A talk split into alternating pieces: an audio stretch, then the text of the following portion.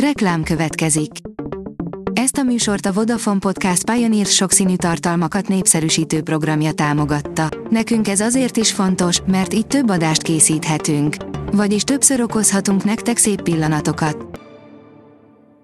Reklám hangzott el.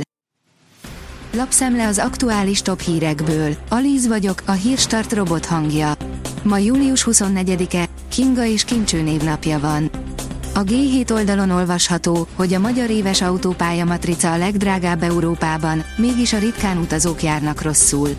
Az alkalmi stráda használók egy nagyságrendel drágábban autóznak a sokat utazókhoz képest, és ezen az egynapos matrica sem változtat majd érdemben.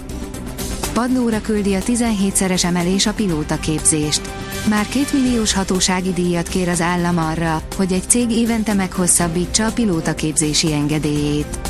Az érintettek szerint ellehetetlenítették az iparágat, az illetékes minisztérium szerint viszont nincs ok az aggodalomra, áll a 24.hu cikkében. A fintek írja, fiókjainak harmadát bezárja a bank. Mindenki tisztában van a hagyományos bankok működésének drámai átalakulásával. Azonban ritkán nyílik alkalom ezen változás szemünk előtt lezajló megfigyelésére. Ezért rendkívül érdekes a Virgin Money mostani döntése. A brit bank múlt héten bejelentette, hogy fizikai fiókjainak több mint 30%-át bezárja, ami 260 munkahely megszűnését eredményezi.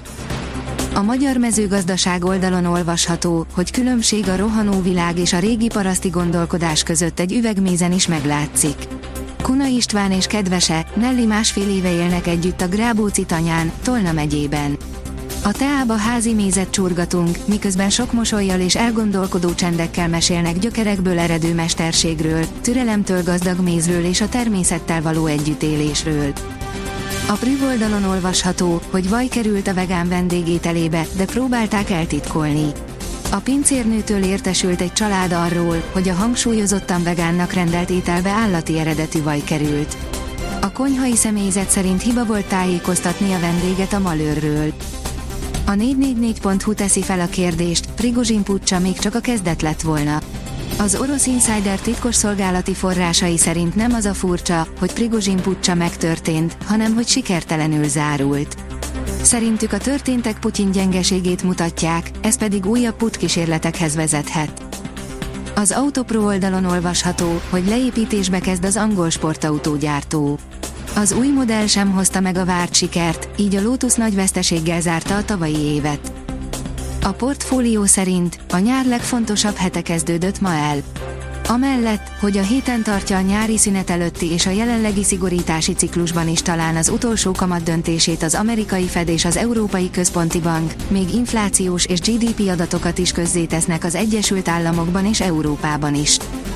Egy párt sem szerezte meg az önálló kormányalakításhoz szükséges többséget Spanyolországban, írja a privát bankár.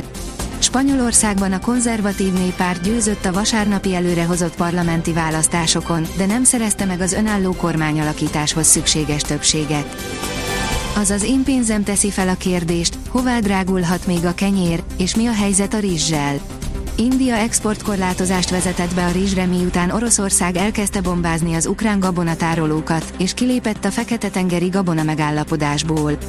Elemzők szerint a két fejlemény együtt ismét árrobbanást okozhat. Megnéztük, nálunk jelenleg miként néznek ki az árak. Michael Saylor szerint a bitcoin 1 millió dollár is lehet, míg a BTC 20 elérte az 500 ezer dollárt. Egy nemrég készített interjúban a népszerű bitcoin befektetőt, Michael Saylort kérdezték a BTC várható árfolyamáról az Altcoin Daily műsorában, áll a Bitcoin bázis cikkében. A 24.20 szerint Norris elviccelte a 15 milliós trófea összetörését. A futamot megnyerő Verstappen szerint az emberek könnyen elfelejtik, hogy milyen nehéz egymás után 12 futamot megnyerni még úgy is, hogy övé a leggyorsabb autó. Ha befeszülünk, akkor a laza, boldog spanyol vízilabda felőről.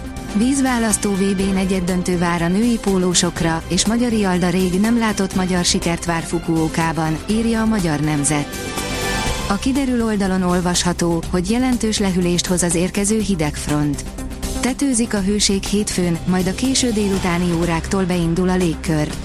Hazánk északi tájain károkozó heves zivatarok is felléphetnek. Délkeleten szerdára, máshol már kedre jelentősen visszaesik a hőmérséklet.